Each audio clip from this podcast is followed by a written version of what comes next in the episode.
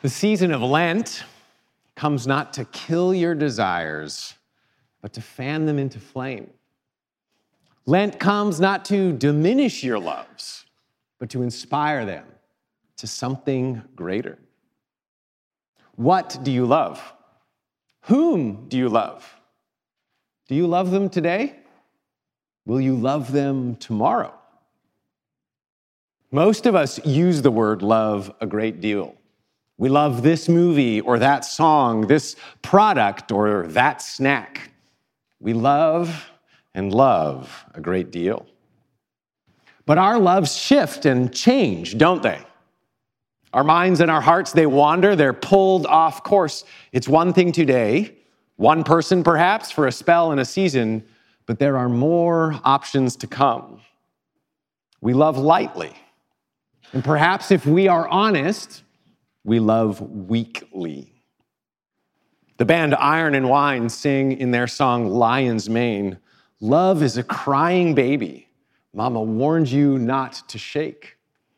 A fitful and fragile thing. Our love is precarious. Bryan Ferry in the 80s, more my decade, saying, Is your love strong enough? The start of the Lenten season. How is your love? In the Christian tradition, the weakness of human love is often described in terms of disorder. It's not simply that our love is weak, it's that it's often misaligned or misdirected. We love the right things, the true, the good, the beautiful, too little. And we love lesser things, passing things, too much. Over these last few years, I've engaged with a physical therapist for a few seasons, and I've come to experience this reality in a fresh way. I go because I would love to be more healthy, more recovered from an injury, less prone to the ravages of time.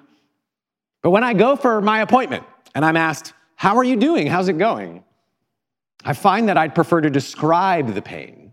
I'd more prefer to describe the pain than do anything about it.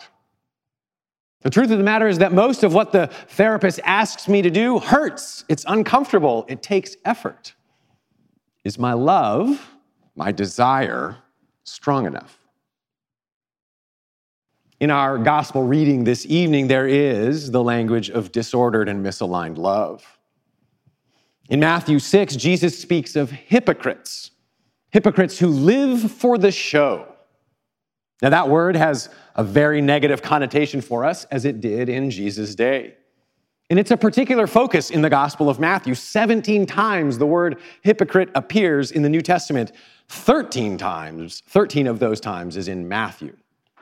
And in Matthew, we see that being a hypocrite, an actor, is antithetical to life in the kingdom that Jesus brings. You don't want to be a hypocrite. But one aspect of the term might be lost on us, and that is this eh, dimension of self deception. Some of the times, and our Matthew 6 reading today is one of them, Jesus uses this term to describe not so much the conscious attempt to deceive others, to be two faced, and more describes it, uses it in terms of a false perspective, misaligned values. So, hypocrites, according to one biblical scholar, are those who cannot see, have no aspirations beyond the applause of their peers. They love it too much, maybe even without realizing it. You see this misaligned love in verse 5, where Jesus describes hypocrites as ones who love to stand and pray publicly that they might be seen by others. Whether they know it or not, their intention, their motivation is rooted in the love they have for honor and acclaim in the eyes of their neighbors. They love being seen. Elsewhere in the Sermon on the Mount, in Matthew 5 16, Jesus speaks of the public witness his followers might have, calls them to be a city on a hill whose light cannot be hidden. So the issue is not one of being seen or not, but it's a question of value, intention, motivation, a question of inordinate love disordered desire, loving the recognition too greatly. Do you know what you love? Are your stated allegiance and motivations your strongest loves? Those that truly guide your heart and your actions? It's a disconcerting question. Do you love what you say you love? At the root of our disordered, weak loves is the love of the self. A life centered on the self is the fount of misdirected desire. There was a study a few years ago published in American Psychology describing American culture as one afflicted with collective narcissism. In his book, Selfie How We Became Self Obsessed and What It's Doing to Us, journalist Will Storr suggests our self obsession is deeply rooted in our society, culture, and history. But he argues that this self obsession has been exponentially empowered by technologies that center us and our entertainment, our interests, make them the focus of our worlds. My iPhone, which by any measure I adore, is a remarkable tool that places me at the center of my world regularly. This centering of the self is part of what characterizes the hypocrite. In verse 2 of our reading, Jesus describes hypocrites as those motivated by gaining the praise of others. That word praise is the same word used elsewhere about giving glory to God. For the actor, the hypocrite, God, the Almighty Creator, the maker of heaven and earth, has been displaced, moved from the center, and the self and what the self most values has replaced him. In Scripture, this decentering, this centering of the self is always connected to injustice and the oppression of others. You see this clearly in the Old Testament passage, Isaiah 58, where the prophet declares, In the day of your fast, you seek your own pleasure and oppress all your workers. Those actions are linked our inordinate love of ourselves, of honor for ourselves, our love of security and comfort and luxury, such that we would deprive our neighbors, such that we would hurt others, such that we would press for every advantage, is the life of self centeredness, the life of the hypocrite, the life of disordered and weak loves.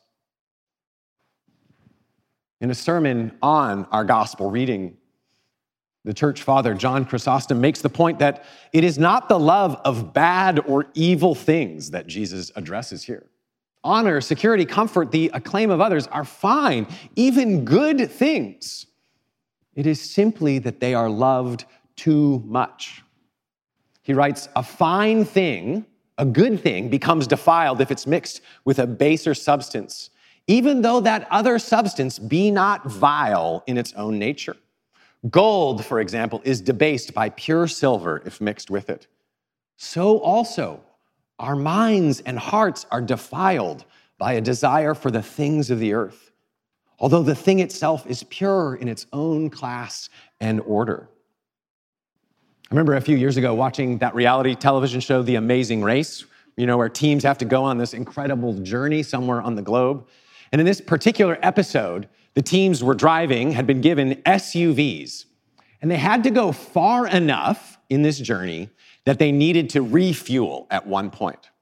They were traveling in a country, I can't remember which one, where English wasn't the language. And a number of the teams failed to recognize that the SUVs they were driving had diesel powered engines. So they filled up with regular unleaded gasoline, right? And sure enough, those vehicles did not make it to their destination. But there's nothing wrong with gasoline, right? Gasoline is not evil, it's not bad. But it's simply not what the engine required. It's not what the vehicle needed to run, to thrive, to flourish. In the same way, for the human person to flourish, we must be reoriented, weaned from the love of ourselves, from an inordinate love for the things of the earth, security, comfort, honor, and pleasure. It is not that such things are bad. It's that they were never intended to occupy the center of our lives, never meant to be our first loves. into that reality, into this need for reorientation, comes the gift of the season of Lent. And the gifts of this season directly address the problem of our disordered and weak loves. Today, Ash Wednesday, is the reminder that we are finite and mortal. The reminder that you and I will die and the story continue without us. A cross of ashes on our foreheads and the words, to dust you shall return, is a strong antidote to seeing ourselves as most important, to seeing our needs and desires as most lovely. They're a reminder that Jesus' words in verse 19 about the earthly destiny of all treasures that rival true love apply to ourselves as well. We all come to dust, to ash. Someday, all that I am and all that I hold dear tremble at the thought will decay. I am not the center. I am not the center. I am not the center. And those things that we most value today do not remain and cannot satisfy. Beyond the reminder of Ash Wednesday alone, however, the gift of this season is also the opportunity it provides to intentionally engage in those practices, those disciplines and habits that might reshape and reform our loves. The antidote to the hypocrisy that Jesus identifies is not the quashing, the killing of desire. In verse 19 and 20, his solution is not that the human person would stop pursuing treasure would stop loving or desiring, but that their loves would be redirected, reoriented to things of a higher order, to a more worthy goal. Lay up for yourselves treasures in heaven where moth and rust don't destroy. The gift of the season of Lent is the opportunity to intentionally engage in practices that reorient us toward pursuit of such treasure. Practices like those Jesus names in Matthew 6, assuming that they will mark out the lives of his followers. The discipline of fasting, the del- deliberate disengagement from food, from other physical goods, for a higher reason or purpose, a way of reminding ourselves that we are more than our stomachs, that there's something to love beyond physical comfort and pleasure, that our lives are centered on something more than sustenance and the satisfying of our appetites. You and I are made for something more, greater, more worthy of our love. Jesus himself, who declared, I have food you know nothing of, fasted himself for 40 days at the beginning of his public ministry, preparation for a life and work animated by a love of things truer, more beautiful, and better than physical goods. For something hidden, secret, but so much greater. Jesus also names the practice of the giving of alms, giving to those in need. Similar to fasting, this is a practice, a habit related to the reorientation of our hearts away from the love of money or wealth. When we give out of our abundance, we are declaring to God that we entrust ourselves to His generosity, His provision. We are doing what our money says. In God we trust. And as we give, we are declaring to ourselves, to our wealth, you are not the most important thing in my life. My treasure is something more than you are. My heart is set on something greater and more permanent. That is my true love. How might the Lord be inviting us into practices of generosity, practices that would break the hold of materialism, consumerism in our lives for our own benefit, this very Lenten season. The third practice, the most prominent in Matthew chapter 6, is prayer. In verses missing from our reading this evening is the introduction to the Lord's Prayer in Matthew's Gospel. And prayer is at the center of Jesus' Sermon on the Mount. It stands at the center of the life he calls us to. I think that prayer is at the center because there is no other practice quite like prayer in reorienting our loves, in helping to remind us what is most lovely and setting our hearts there. In the structure of the Lord's Prayer, the prayer Jesus gives his followers, we are reoriented first and foremost to the hallowing of God's name, the doing of his will, the coming of his kingdom. We begin with what is most important, most lovable. And then we address our petitions, our concerns, our needs in the context of these heavenly things, things of a higher order. In the same way, our practice of prayer, following the form of the prayer Jesus has given us, is an occasion to remind us of what's most lovely and lovable and to reorient our own real concerns, our needs in light of the kingdom that Jesus brings. The practice of prayer shapes our loves, orients them toward God, who is in secret, hidden now, but more real and permanent, more lovely than all we might otherwise pursue or love here on earth. A few years ago, I read a story about Daniel Berrigan. Daniel Berrigan was a Jesuit priest who was a key leader in the plowshares movement in the 1980s. As an expression of their love of Jesus, their orientation toward his kingdom, those involved with the plowshares took steps to protest against the proliferation of nuclear weapons in the United States. They broke into nuclear facilities and vandalized missiles in the name of Jesus, deliberately provoking their arrest and incarceration. In the story I was reading, Father Berrigan was anticipating another excursion to a facility, anticipating his arrest and imprisonment. And in preparation for that day, for prison, he was deliberately engaging in specific spiritual practices, practices of prayer and fasting in particular, anticipating the challenge, the pressure, and stress of what he would endure.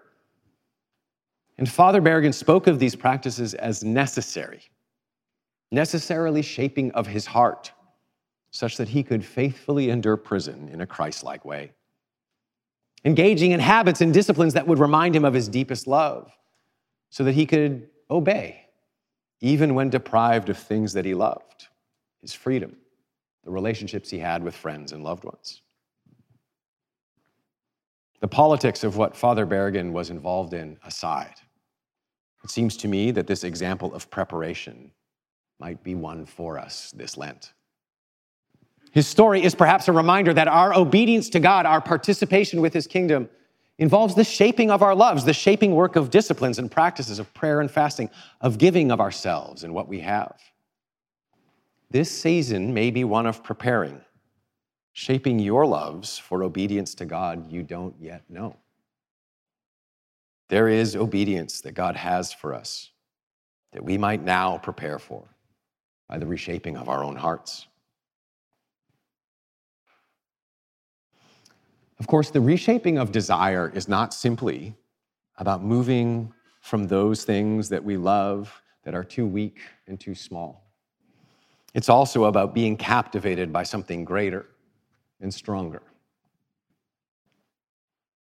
These next days and weeks are ones of journeying with Jesus to Holy Week, of following him to the cross and Luke chapter 9, verse 51 declares that Jesus, readying himself to be taken up, set his face to go to Jerusalem. Anticipating the cross, knowing all that he was to endure, the suffering, the deprivation, the loss, Jesus set his face like a flint, suffered and died. And in the words of Dorothy Sayers, thought it all worthwhile for love, for love of the Father for the love of creation, for the love of his people. Think of the strength, the strength of that love to endure all that Jesus did. One of the implications of Matthew 6 is that our practices cannot save us. Even doing the right things, engaging in the right practices, our love remains weak, prone to wander. The greatest, most disciplined Lenten season will not change the reality that my love is fragile and disordered. My heart is set so easily on earthly things, set to putting myself at the center. How very good then that the gift of this season, the gifts of Lent, the gift of Ash Wednesday, the reminder that we will die, the opportunity to engage in reshaping habits, comes to us then in the context of God's deep, abiding, and strong love. The strong love that Jesus shows us. What the children's Bible, the Jesus storybook, describes as never stopping, never giving up, unbreaking, always and forever love. That is the love that Jesus shows us in his journey to, the death, to death upon the cross. That is the love that the Holy Spirit pours out into our hearts, such that we can now be set upon what is most lovely, most true, good, and beautiful, such that we can now participate in the reforming, reshaping of our loves and desires, not as a means of securing salvation, but responding to the great gifts, the true and strong love we have received. This Lent, our loves are weak, but thanks be to God. His love is strong. In the name of the Father, the Son, and the Holy Spirit. Amen.